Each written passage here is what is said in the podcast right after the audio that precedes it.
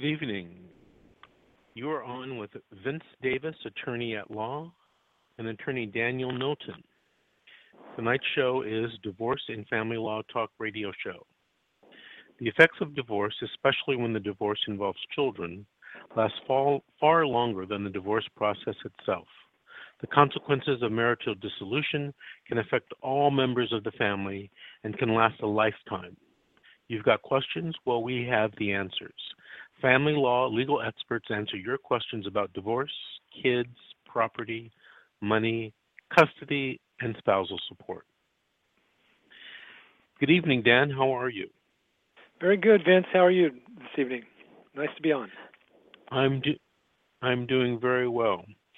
You know, I heard in the news today that um, Angelina Jolie and Brad Pitt are getting divorced. Did you hear that? Uh, yes, I did. Um, that's got to be one humdinger of a case. Did you hear any about the reasons that um, they are considering getting divorced, or that Angelina has filed for divorce? Uh, no, I'm I'm sorry on that one. I I didn't hear a thing about it. Um, did you catch any of the the news on it? You know, I I had heard um, there was allegations of um, of uh, of drug use, and um, you know about some other things. Here's a, a an article that I saw on E News, and I'll just read it. It's a short article.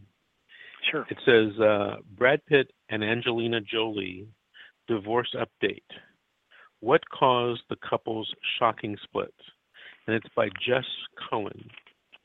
It says, It's the end of an era. Angelina Jolie took the world by surprise when she filed for divorce from Brad Pitt earlier this week after two years of marriage. The news of the split was so shocking, some of the couple's close friends didn't even know about it. Pitt's friend, George Clooney, only heard about the couple's divorce during an interview with CNN on Tuesday quote, I didn't know that. I feel very sorry then. That's a sad story and unfortunate for a family. Unquote, he responded. It's an unfortunate story. It's an unfortunate story about a family. I feel very sorry to hear that. That's the first I've heard of it. Since the news broke, rumors about the reason behind the breakup are flying. So, what really happened between the couple? And was there a third party involved in the split? And then it says, watch the e news video to find out to see the latest on Brangelina updates.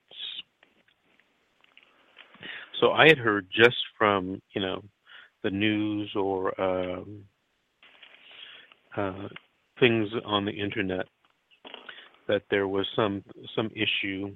Angelina Jolie apparently is not seeking child support, not seeking spousal support. But uh, hmm didn't mention anything about the property division. And uh, that's going to be a huge property division, wouldn't you agree? Oh, it sure would be.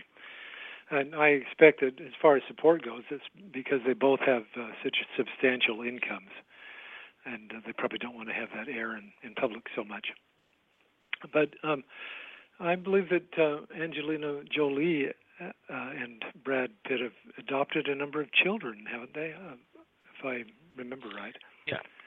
So they I do have, they have five or six children. Family. Yeah, much to their yeah. credit, and uh, so that will certainly be a factor in the case for them.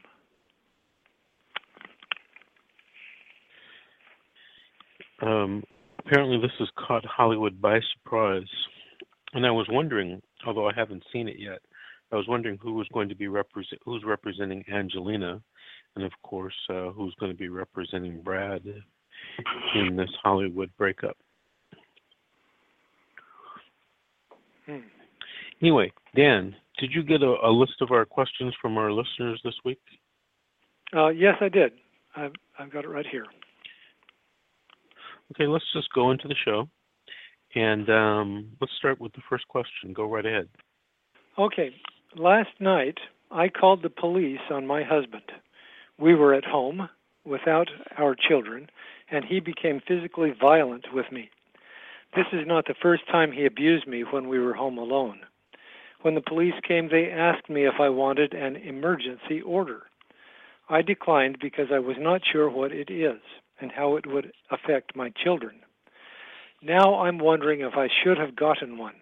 Please advise. what do you have to Would say you- about that?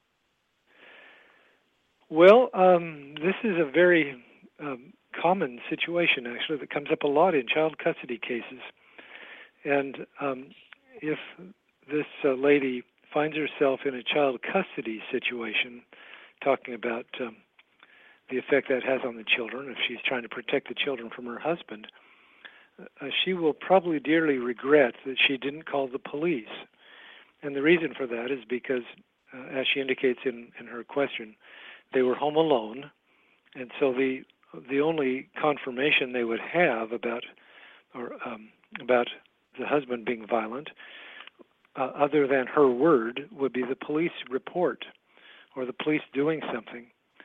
And if if she didn't, uh, if she hadn't called the police, for example, or if she didn't proceed with the police getting a, a protective order, she l- later may have difficulty in convincing a, a judge in the family law court of uh, the actual facts of the violent situation, the actual proof that there was violence.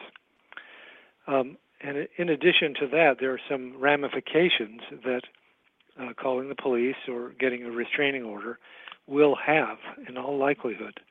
Now, first of all, if the police are asking if she wanted a, an emergency order, they probably are talking about a criminal protective order. So there are several different types of restraining orders. The criminal protective order is one that the police might have issued and uh, would last for a short period of time um, and would protect her in this kind of a situation for a short time. a more common one that we see, or equally common, I guess I should say, is a domestic violence restraining order, a DVTRO, I'll call that, domestic violence temporary restraining order. Now, if she uh, got a, a DVTRO uh, issued, and that takes going to court and telling the judge uh, in writing what happened, and then having the judge issue that uh, order, and the order can only be good for about 20 days. Uh, and then after the, or within the 20 days, tw- I think 25 if um, if it's necessary. Within that time, a, um, a temporary hearing will occur or a pendente lite hearing, they call it. And at that hearing, the question will be whether to extend the effect of the DVTRO for a longer period of time. And uh, a normal DVTRO in the right case can go five years and can be renewed after that for another five years or forever. So they are very powerful.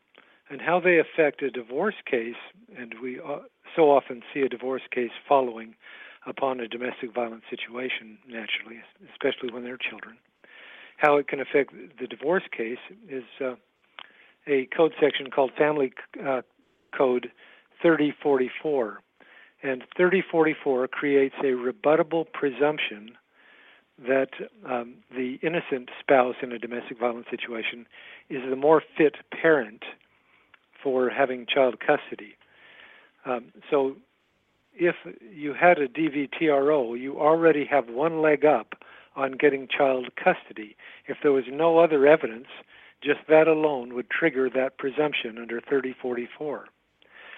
now, that is a rebuttable presumption. So, if the husband came in and, and gave proof that um, he was not the one who was the aggressor, that maybe she was the aggressor, and um, he was innocent of that situation. And if that were believed, that could be rebuttable evidence um, destroying or in, invalidating that presumption. But that's just one of the impacts that a, a DVTRO has. Another impact it might have is that the husband, in this hypothetical, might be kicked out of the home because of it. He certainly would be if they granted a, you know a 100 yard stay away and typically they would be asking for a stay away from the home so picture that the the wife would here have the first 25 days being alone in the home and if the the DVTRO was renewed at the pendente lite hearing, the temporary hearing. Then she would have control of the home throughout the divorce case, in all likelihood. Um, that has some deep considerations, financial considerations as well, depending on um, whether you know she's renting or whether uh, they own the home. Uh, if the home were community property, then um, she might have there might be impacts in what are called Epstein credits from the marriage of Epstein, where somebody gets paid back uh, maybe half or all of the payments that they're making on a community debt. And the other side of that is that uh, he might have Watts credits, that is the fair market value or the fair rental value of the property during the time that she's in the home alone. Um, I'm inclined to think that if a judge ordered somebody out for DVTRO, they're not so likely to give him Watts credits later. I think that that's just one of the emotional issues. Now, the story doesn't end there about the issuance of a DVTRO. Also, let's assume that this is a, a marriage where she needs spousal support, or where he needs spousal support, perhaps. Um, domestic violence is a factor under the Family Code 4320 um, factors. When the court is setting spousal support amounts, uh, either temporarily or for permanent, so called permanent support, that is post judgment support, the support after a, a divorce is done. The court has to consider the 4320 factors, um, which are greatly affected by such things as the income of the parties, the health of each party, um, and one of the big factors is whether domestic violence has occurred between them. That is one factor that goes into the amount that the court sets for support. In addition to that, we actually have case authority um, supporting or reinforcing a court denying spousal support to a party who is guilty of uh, domestic violence. Now, let's reverse this situation a little bit, and let's assume that the wife didn't have an income, and uh, when husband came home, she beat up on him. Uh, she committed domestic violence.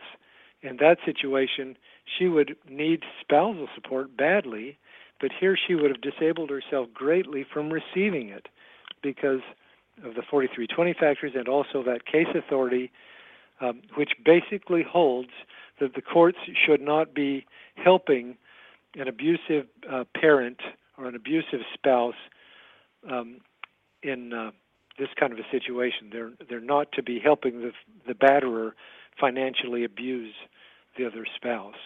So they're disinclined in many cases to give any spousal support at all.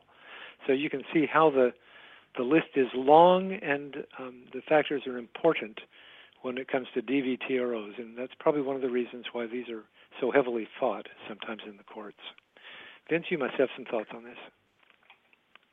You know, I was thinking about your analysis, a very good and in depth analysis, but you mentioned something, uh, and I'd like you to um, give us some more information and explanation on Epstein and Watts. Absolutely. the the Watts case was uh, from a marriage of Watts. He was a doctor, and when he and his wife split up, uh, he continued to operate his medical practice, his profitable medical practice, for some time after the separation. And so when they finally got to the divorce a few years later, the wife said, Well, uh, I want some of that money that the doctor has earned from our community medical practice that we built up over the years. And the court held in that case that she would be entitled to a portion of the earnings that that community business built up uh, and that he earned post separation. So that has been expanded to other connections, and I've seen it, for example, used uh, I think most more commonly in uh, a situation where one spouse is in possession of the house. Say, just to make the example simple, let's say the house has no mortgage on it, no mortgage payment. It's clear, and let's say wife is left in the house and uh, let's assume the parties have an equal income, just so we don't get into spouse support concerns. that they both have an, an equal income. Um, the um, the husband being out of the house then could ask for a payment of the rent that he should have gotten for for uh, the use of his half of the house. Say the house, the fair market rental value of the house is three thousand dollars. The husband could say, "I want fifteen hundred dollars a month because she excluded me from the house. I wasn't able to live there, and she lived there in a jolly fashion. Uh, and uh, basically, she used my half of the rental value by excluding me. That's the Watts factors. The other side of that is if there is a mortgage, for example, then the Epstein credits might kick in. Now, Epstein is very commonly used, that case for marriage of Epstein is very commonly used in the following situation. Let's assume the parties, when they split up, have uh, all $50,000 worth of credit card debt. And let's assume that they're paying $2,000 a month on that credit card debt at the, at the date of separation. And let's assume that all that credit card debt was built up during the marriage. So here, at the end of the mar- at the end of the separation, when they split up from the marriage, to protect their credit, one of the spouses, or, or perhaps both, but in this hypothetical, one of the spouses is paying that two thousand a month on the community credit cards to protect their credit. And um, so, if they're paying the two thousand, they want half of that money back from the other spouse at the time of the divorce uh, settlement or the divorce trial. So they'll produce their um, their bills to show that existed at the date of separation. That's factor one. And two, they have to produce the actual um, canceled checks or receipts for the payment each month that they've made, and, and that would establish a prima facie case or a case on the face of it um, to for the court to order half of that money to be paid back to the paying spouse. That's very common in credit card situations, but it could also be applied and is applied often to um, a house situation, you know, where somebody's been paying the mortgage payments. Uh, so, and they want maybe half of that mortgage payment each month back from the other spouse. But if they were, ex- if they're in sole possession of the house during that time, let's say the wife is in possession of the house, just because it's fairly common, the husband might might ask for that um, half of that mortgage back. I'm sorry, the wife would ask for half of that mortgage back, and the husband would say, "Well, uh, how about half of my Watts credits back?" So these two often reciprocally offset each other. Now, did I express that clearly without getting too confused? No, no, and very clear, answer? very clear. I love that explanation. Okay, thank you. It does, it does. So Dan, I'm going to go to the second question. Sure. Um, I am representing myself pro per at this time. I am filing a petition for divorce with a request for order. What are some of the key things I want to include in my RFO? So Shall Dan, I jump tell into us this? what pro per means. Yeah, but first tell is, us what pro per means. Absolutely. Proper is short for Latin propria persona, meaning in one's own person and it means that they're acting as their own attorney, as their own attorney, without a, a professional attorney. So that's called a pro per. Now, um, okay. to answer to answer the question, really depends on uh, what the issues are that the spouse is concerned about, that the pro per is concerned about when they're filing uh, for their RFO. And let me define an RFO. That's a request for order, which is a, just a fancy name for a motion in a divorce case or a separation case. And um, you have to understand that a, a divorce case is a civil lawsuit of a specialized kind, and the lawsuit may go on for at least it will go on for at least six months in California. It could go on a few years. So during that period of time, somebody might want the court to make an order, and if they're asking for the court to make an order, for example, for spousal support or child support or child custody, then they have to file a motion asking the court for that. And that motion is now called an RFO, used to be called an OSC, order to show cause. One of the most common um, issues in an RFO would be support. So if the if the spouse is seeking support, uh, spousal or child support, and spousal support is what in other states they call alimony. If they're seeking that, then some of the things they'll have to have in their RFO would be, for example, pay stubs. Uh, if they have any pay, they'll, the court will require that they have the last two or three pay stubs um, attached to an income and expense declaration, which is another four-page document they'll have to have with their RFO. Now, the income and expense declaration, which I'll call an I and E, um, that would have the pay stubs and it will also have information about um, the income of the spouse and the expenses of the spouse, and also some information about the deductions from the pay, and uh, a couple questions about the assets generally of the spouse, um, who's living in the house, um, how much the attorney's fees are if they have an attorney. In this case, it's a pro per, so that doesn't apply. Um, it will ask for timeshare. Um, what percentage of the time are the kids with each spouse? Those kinds of things are in the I and E. Um, so in support, that's the the minimum we'd have to have, and then when the other spouse uh, files a response, they'd have to have an I and E also with their pay stubs and that kind of thing. Now, um, if child custody or child visitation is involved in addition to or uh, um, even in the exclusion of support, uh, there are some things that we'd want to consider as well. They're not quite as cut and dried. Uh, one thing I always want to see in a custody or visitation uh, declaration, a declaration is what they call an affidavit in other states, it's a sworn statement. So, in your sworn statement for, with regard to child custody for an RFO, I'd want to see the history of what the child sharing has been. Um, even going back to who who uh, was the primary parent when the children were very young, who used to do the cooking and the bathing and the diaper changing, all those kinds of things, because that's what tends to build up a psychological bond, an attachment of the children to the parent. And uh, of course, it depends on the age of the children about how this declaration is going to be done.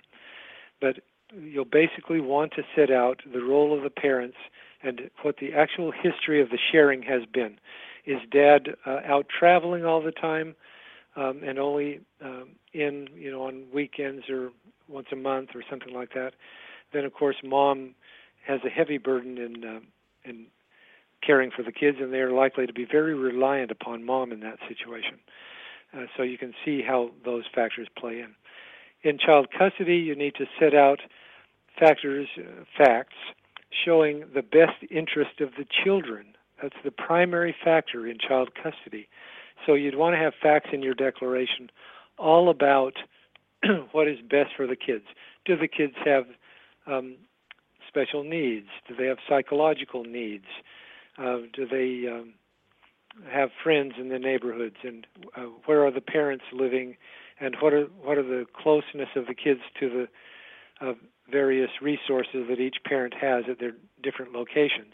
Where do the kids go to school? Um, are the kids changing schools soon? Those kinds of facts. So um, the, now that we've covered support and custody, uh, but there are other things too. Um, in uh, a in a request for order, oftentimes a, a parent or a spouse is asking for an order controlling assets of the parties for example, who's going to have the use of the home during the interim period of time be- between filing for the divorce and uh, the hearings that will occur and the later judgment or full settlement. Um, not only the home, but you might want to have an order saying that um, mom gets to drive the Ford and dad gets to drive the Toyota, that kind of thing, so that if they're angry with each other, um, mom doesn't go and take dad's Toyota and and there he is without any transportation. So you might want to have an order about exclusive use of the cars and the house and other things, perhaps the business. we have a statute that says that if a if a, um, a party is in primary control of a business, that they would be the ones who get to make the decisions about running that business uh, during the time, this kind of a time you know, when there's a lot of uncertainty about it uh, during the divorce. Mm-hmm. Um, additionally, uh, some of the things you might think about when you're filing a request for order is are you going to take oral testimony? If it's a child custody case, you might want to be testing by cross examination the other parent about the, the things they're saying. And if you're going to do oral testimony, you uh, will want to make a request to the court and you want to identify your witnesses and exhibits, that kind of thing. Um, one, before I uh, end the topic on this, you might also, even if you're pro per, you might want to go to the court and ask for attorney's fees so you can hire an attorney and not have to do all this on your own and not make the grievous mistakes sometimes people make. And you can ask the court to order a certain amount to be paid to the attorney. If the, if there's an attorney on the other side, that could even be uh, paid uh, subject to um, that payment could be paid by the spouse subject to you getting an attorney. That is a, a check payable to the attorney you find, so that the uh, other spouse doesn't think you're just going to go spend that money and run off with it, and then come in and ask for more money for an attorney later. But that could be done, and it could be very useful. And if you're doing a request for attorney's fees, there are certain forms you need to file too. Uh, a family law 157, a 158, and a 319, which uh, when you go through the forms, you'll start seeing the value of. Vince, I'm sure you've got some thoughts here. Well, you know, it, it's difficult to um, respond to that. I, you know, assuming that it was child custody or child visitation or child support or spousal support, um, you know, the strategy for the RFO is always going to be a little bit different. Um, and sometimes, you know, um, bringing the RFOs uh, all at one time um, are uh, also a consideration. Dan, do you have a strategy that you've used over the years with respect to custody and visitation and support? Do you usually bring them all in one RFOs, or do, is there sometimes that you might break them up? There are times I might break them up. Um, a very common allegation that um, people make when you bring a custody RFO, the other spouse oftentimes says, oh, uh, she's just bringing this RFO for custody because she wants money. She just wants higher uh, child support. Now, it happens that our law uh, is uh, concurrent with that kind of an allegation um, lately. Uh, we've had a change in the law which basically uh, tells the court that uh, because when guideline support is set, the more time a parent spends with the child, the less that parent has to pay by way of support. So if dad is is um, a 20% timeshare, that is uh, typically every other weekend, some time in the summer, different uh, alternating holidays, maybe a little, um, maybe a Wednesday um, time after school before dinner. That's like a 20%. And if dad can increase his time above that, then dad will actually have to pay less child support because the the guideline that is approved in California takes into consideration that parents who spend more time with kids need more money to have facilities for the kids and to feed the kids and all that kind of thing. So uh, these days, you know, parents very often try to increase their timeshare just so that they don't have to pay so much support, child support. And um, when when you bring that and the other spar- the other spouse says, he's just she's just bringing this because she wants more money that um, will not be such a strong argument if you didn't bring a motion for child support at the same time you brought your child custody case. Now i'll tell you frankly in about 70% of the time i'll bring both together uh, all all five or six factors child custody visitation attorney's fees spousal support and child support and other uh, orders. I'll usually bring those all at the same time in about 70% of the time. Because of the practicalities of the expense of it, of doing two hearings, is much more expensive than doing one. But if we have a heavy child custody case that's very sensitive, I might go for the custody first, and once there's an order giving my client custody, then later I might bring a second motion, a second RFO for child uh, support and spousal support, the financial issues, because then it's much cleaner we don't have those arguments on either RFO. Right. Right. That's a very good It's analysis. I, I like your strategy. Oh, thank you. It's it's always you always have to think about it each time you do a custody matter, how that's going to play in. I find myself tailoring um, strategies for certain cases and certain parties. Do you also do that in your mind, Dave? Dan? Oh, absolutely, absolutely. Each case is unique. While they do have some consistent themes, sometimes uh, they can change on a dime, just on this, on some of the subtlest. You really have to custom do each one. Okay, Dan, here's our next question. I just received a summons for divorce. I am not surprised at all. I want to start working with an attorney, but at this time I do not have enough money for a retainer fee. How do I go about responding to get custody over my children? Well, um, two things, and this is the fees, possibility of fees, and also uh, building a child custody matter. Um, before anything with regard to custody, you need to be uh, cognizant and careful about building your timeshare history with the children.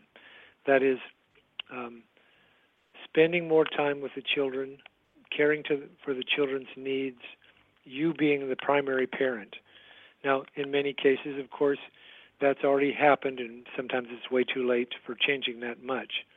But um, even in the short few months before you get up to the hearing, it's smart sometimes to be calendaring the time you're actually spending with the, the children, just on a calendar where uh, the judge can see um, a month at a time, for example, and you could put in the actual hours the kids are with you and how many overnights they're with you, so it's visually apparent to the court right away where the children have been spending their time, and that that history of timeshare is really a big factor because the courts are are uh, always thinking that um, where the children have been successfully, that's where the children ought to stay.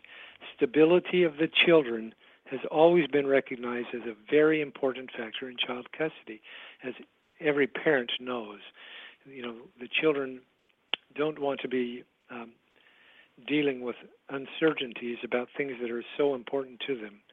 So build that that history. Um, one of the things, of course, a, a parent can do in an in an emergency situation, in a child custody case, that I've seen done successful, and I've done successful in many occasions, is to bring an ex parte motion um, before the uh, child custody motion is brought. Now, the rules of court provide that the court is not supposed to be determining child custody on an ex parte basis. And when I say ex parte, I mean an emergency basis. Uh, a party can go in in California courts on giving even 24 hours notice in an emergency situation and asking the judge, sometimes even without informing the other spouse, asking the judge for emergency orders to be placed.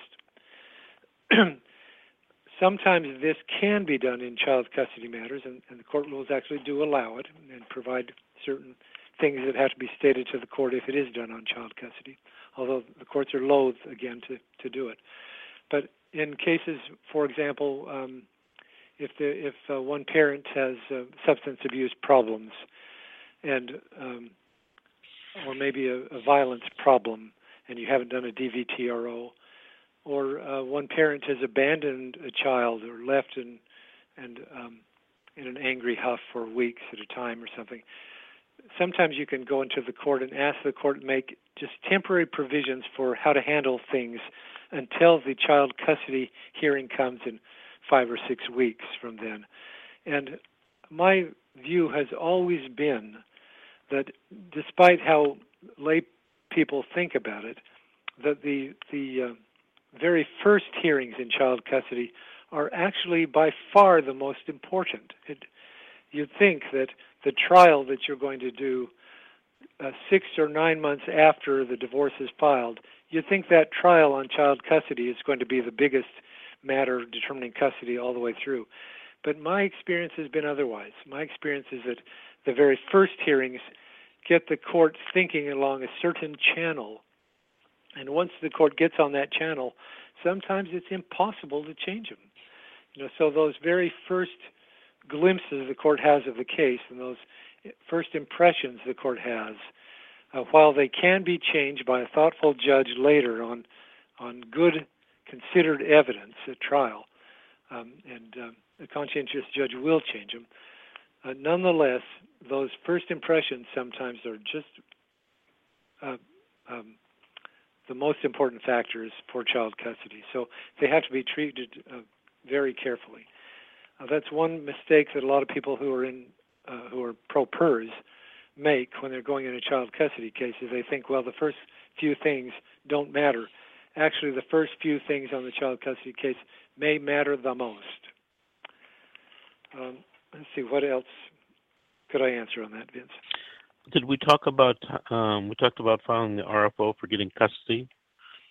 Yes, and um, I think we covered that in the previous questions. And one thing on this uh, question number three about um, not having enough money for a retainer fee, I think I mentioned earlier. In the right case, you can go to court and ask for money if if uh, your other spouse has funds. You could ask for that spouse to pay a sum to hire a lawyer. And um, these days, if there's a disparity in income, access to funds is very important, and the courts are supposed to be very sensitive about that. So oftentimes the court will order an, an amount of attorney fees to be paid upon your hiring a lawyer. And, and in custody, that's the time to do it. do you uh, have any comment about uh, limited scope or bundled services? Well, I've got a lot of thoughts about that. Um, if you can't afford to hire a lawyer to handle the whole case, you can afford to uh, have limited scope or bundled services. What that means is doing a case piecemeal. Instead of hiring the lawyer to do the whole darn case and paying ten thousand dollars or whatever you think it might run, that's a, that's not even an expensive case. Um, you could just hire a lawyer to do that one hearing. You could you could prepare the paperwork and just hire the lawyer to come to court and do that hearing. And um, or you could be more expansive. You could hire the lawyer to prepare the papers for the um, RFO hearing, and all that attorney is going to do is prepare the papers and come to court and argue it. And after that argument, um, then he's done or she's done with the case, unless you hire him or her again for another aspect of it. Uh, sometimes uh, you could hire an attorney for just doing the trial. Uh, that might be a little difficult if you didn't do a good job in preparing for the trial, but uh, perhaps you've had a paralegal or someone helping you, and um, and then you could hire the attorney, an experienced attorney, to do just that that piece of work at court. Um, so that uh, is becoming more and more common, that kind of uh, limited scope representation. Okay, Daniel, moving to our next question. About two years ago, me and my wife filed for legal separation. Now I want to get a restraining order filed against my spouse, and I have and I want to complete my divorce. How can I get my case reopened right away so I can protect myself and my children?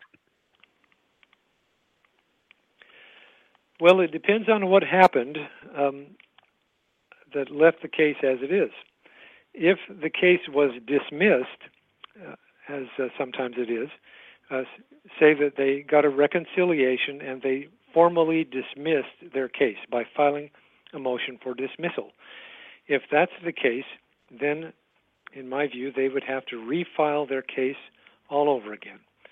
Um, another way it could have happened is um, if it were a long time that the case sat dormant with the court, the court could have dismissed it on its own.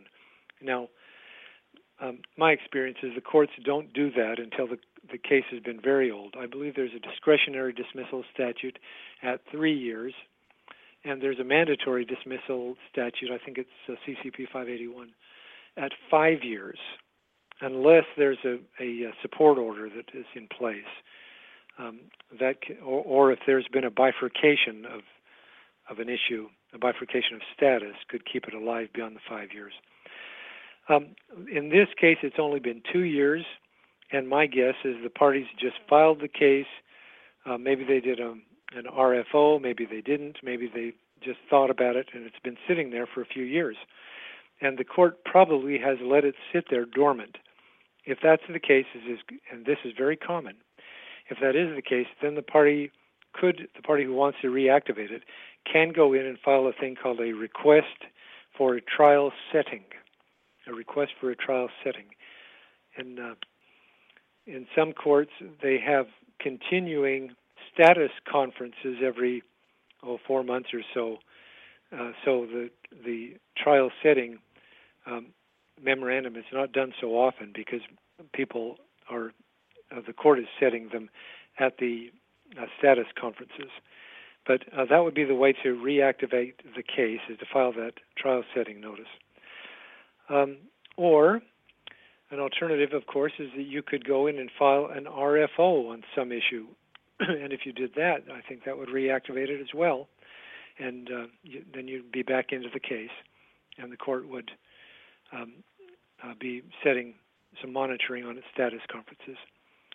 And meanwhile, of course, um, you might want to be doing some discovery on the case. You know, discovery is um, procedures, are procedures about learning the information from the other side, and consists of things like interrogatories, written questions to the other side that have to be answered under penalty of perjury, or uh, depositions, or uh, document production requests. And those are very common and very useful, very helpful. Um, that kind of thing is outside of the court, and the court normally would not even know about that, but that's part of getting prepared for uh, going ahead with your case. Um, now let's see. Oh yes, and if you are having to, if you dismiss the case, then to refile it, you'd have to file your summons, your petition, uh, a cover sheet in uh, Los Angeles, I know, and um, in Orange County also, and a sheet re- uh, regarding related cases and also within 30 days of filing your summons and petition, you are supposed to file a uh, declaration, or a service of declaration of disclosure, uh, and accompanying that would be a a preliminary declaration of disclosure with an I&E, as we talked about earlier, and a schedule of assets and debts. So, I think that would cover how to reactivate it, either under either option. Am I missing an Very option good. there, No, no, no. Very good. Let's move on because we're running out of time this evening. Let's oh, move okay. on to our next question. No, try to be short. My husband, my husband's mother, moved into our home a few months ago. I am unsure of her intentions. I don't know how long she is going to stay. Since she has been here, she has been physically abusing my children. I would say emotionally abusing them too. How can I protect my children? Can I get a stay away order, restraining order, or anything at all? Well, the short answer is a DVTRO, as we talked about um, earlier, is, is probably the most obvious way to go. A domestic violence temporary restraining order. And the fact that um, mother in law has been living there with the children and with um, the, the uh, mother and the father uh, shows that she is in a qualifying relation, or that is the mother, sorry, that the uh, mother of the children is in a qualifying relation with the mother-in-law. Uh, to get a domestic violence temporary restraining order, you have to prove, as a jurisdictional matter, that is affecting the power of the court to act, you have to prove that you're in a qualifying relationship. And qualifying relationship can consist of such things as that you're uh, residing in the same home or have been residing in the same home, that you're married to each other, uh, that you've had a dating relationship, or you're related to each other in the second degree. Uh, those are required matters for the court to grant a DVTRO. now you could get a if you weren't uh, in a qualifying relationship, then you'd have to go with a civil harassment restraining order, uh, which is harder to get because uh, it requires um, clear and convincing evidence um, of the acts, uh, of the need for it. So that's a little more difficult. That's why the qualifying relationship is required in a DVTRO. Now, um, a lot of courts can issue restraining orders, and in juvenile court, for example, they can issue restraining orders. And when you're talking about physically abusing children, um, DCFS, the Department of uh, Child and Family Services, might have stepped in. Um, let's hope not, but if they did, then they could issue a restraining order in that court. Um, and of course, if you called the police on mom in law for physically abusing the children, and I wouldn't blame you for doing it, uh, physical abuse is a very serious matter of kids, and em- emotional too, but the physical particularly is uh, grievous. If you called the police or the CPS hotline, then uh, that would um, trigger possibly a, uh, a, criminal protective order and or a possible involvement of of uh, DCFS and possibly the juvenile court. I think the CPS or the Child Protective Service hotline, which would trigger that, is I think it's for a child, is the number that you dial to to get them. If I haven't uh, mangled that, so there are various avenues for restraining orders. Okay, very good. Um, next question. I just started my divorce proceedings. I have my first hearing coming up. What can I expect to happen? Do I need representation?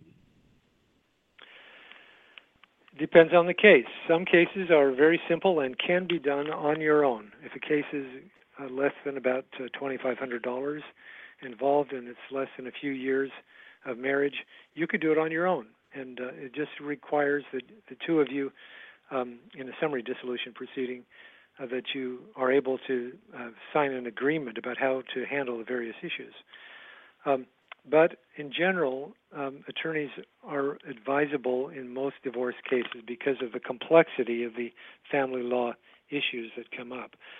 Now, I don't know what um, this caller's first hearing would be. It could be an RFO, um, typically an RFO for support, um, and uh, if if that happens, then they can expect to uh, have to file papers in response to that RFO nine court days before the hearing. Nine court days before the hearing. That is, excluding weekends, excluding holidays, nine days when the court is open. you need to file your papers. Those papers would be your declarations and an I and E, as I talked about with your pay stubs, that kind of thing. Um, and then when you get to the hearing, uh, then the courts would normally um, ask for time estimates at the hearing, and then when the court calls up your matter, uh, they expect you to tell the court what it is you need, what the grounds are. Um, the court normally has read the papers, so they may have some questions to ask you. Um, if you have an attorney, then of course the attorney would uh, normally do all the speaking for you, unless the judge has uh, some questions for you.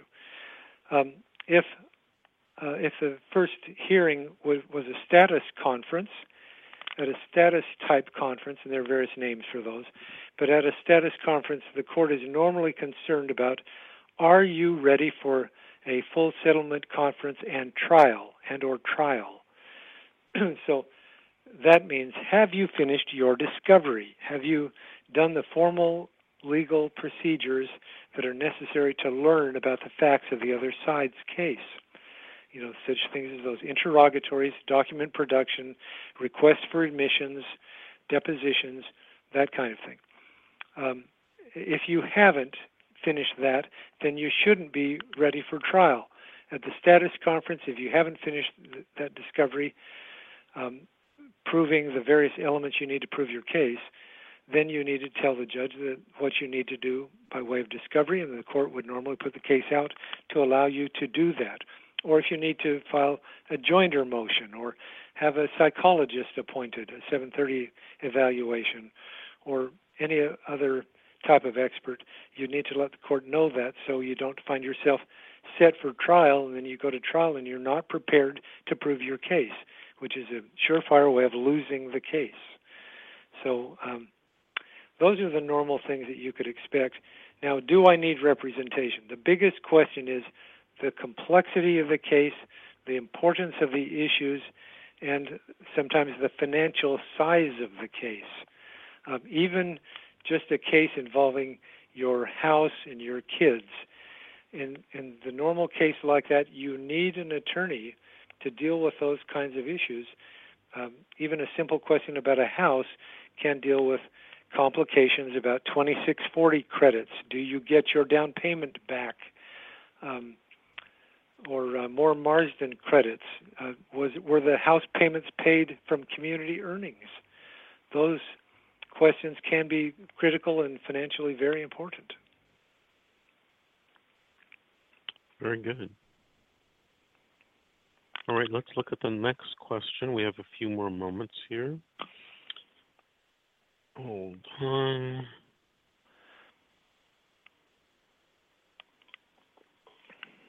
I got a letter from my husband's attorney telling me he is looking to divorce me. The letter requests that I agree to a mediation. What is this? Is it in my best interest? May I run with this one, Vince? sure. This, yeah, um, mediation can be great. Mediation can be one of the cheaper ways to resolve a complicated or simple divorce or legal separation. It can, uh, you could hire an attorney to do your mediation. You can hire um, private judging to do your mediation. You can have uh, private people do your mediation. And sometimes that can be excellent. There are, however, some problems, and some of these are so big that I'm very jumpy about mediation. So it can go, it can be the best or the worst. And the problems with mediation are in part because of uh, things like the Foxgate decision out of the California Supreme Court that was handed down years ago. In that case, the court held that mediation uh, is confidential and um, things that happen in mediation have to stay in mediation, even if you don't want them to.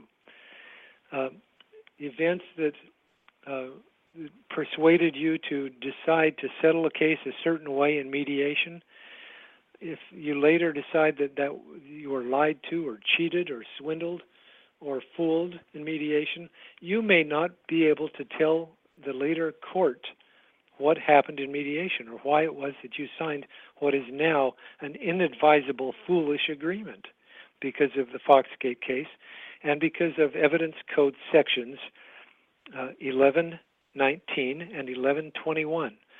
So, pursuant to this uh, line of cases, 1119 and 1121 now provide that there's a privilege of of the facts that happen in mediation that cannot be brought up to a later court. Let's say you go into mediation, as has happened in some cases, and um, you're there for hours, and somebody uh, gangs up on you verbally and browbeats you into a settlement that you think was, uh, in retrospect, just plain foolish, that you were coerced into it. Um, and maybe you've lost a great deal because of your being coerced or embarrassed or humiliated or just ganged up on in mediation. And if that happens, you will not be able to tell the court later what happened. Um, there was a case where a uh, an attorney allegedly committed malpractice, serious malpractice in a mediation, and when the client tried to sue the attorney for malpractice, the court prevented the evidence of malpractice from being told because it occurred in mediation. So many evils could happen in mediation that would not be able to be corrected later. Now, one more thing that I think we all have to be very careful, even in a good mediation my advice is don't sign a marital settlement agreement disposing of property, etc., settling all things before you file the, the petition for dissolution or separation. There's a case called Marriage of Evans, and in that case, the court said that even though normally the normal rule is that if you have a, a mediation agreement that has been arrived at uh, and and a divorce or a separation is filed and then you ask the divorce court uh, to enforce or to register or to file the mediation agreement. That's one exception to Evidence Code 1119 so that the court can allow the filing of that to happen. However, if you have done the mediation agreement before the divorce case or the separation case was filed, you cannot insist on your declarations of disclosure. So, um, picture a, a sophisticated, um, snaky businessman who doesn't want to reveal to his wife the money he's hidden away over the years and the various things he's done with the business and their money and uh, and he knows that if he filed a divorce, he's going to have to reveal all that under penalty of perjury, um, or be subject to very serious sanctions. And so what he does is convinces her to do a mediation. Nobody files for the petition for divorce or separation. They complete the mediation. The mediation settlement is agreed to, and no, and still no divorce has been filed. Then, when the divorce is filed long after that, and it's uh, filed, the, the settlement agreement is filed, the courts have held that you cannot go back and, and insist on having those declarations of disclosure done because basically you did the mediation without it. So that's one one problem that I, I really warn my clients about uh, to be on guard about that Evans situation. Vince, do you have any Very feelings good. about uh, mediation? You know, I'm in. I'm generally in favor of mediation, but I do understand. You know, like anything else, there are pluses and minuses with respect to mediation. But I do think that it's a it's a good way for um, parties to save a lot of money in terms of the expense, the cost, um, you know, the attorney's fees of having uh, to do go through a court and you the know, litigation process. Sure. Exactly. Uh, with a with What- a with a celebrity, for example, the privacy may be a paramount issue, and they may want to do a private judging situation for mediation to deal with their large property issues and yet still have privacy. And mediation does have that. Even in large cases, it can be very powerful. Very good. Running out of time. Uh, next week, let's talk a little bit more about Angelina and Brad and their uh, pending divorce and see what develops over the next week. And we can talk about that. I know some people will be interested. I'm at least I'm always interested in finding out what's happening in celebrity divorces. Okay. and we'll talk a little bit more more about property um, next week and the division of property. I wanted to touch on that tonight, but maybe we can take some time out from our questions and uh, talk about that uh, tomorrow. Excuse me, next week, next Wednesday at 7 p.m. Dan, I want to thank you for joining us, and we'll talk to you next week on the radio. Thank you, Vince. It's been a pleasure.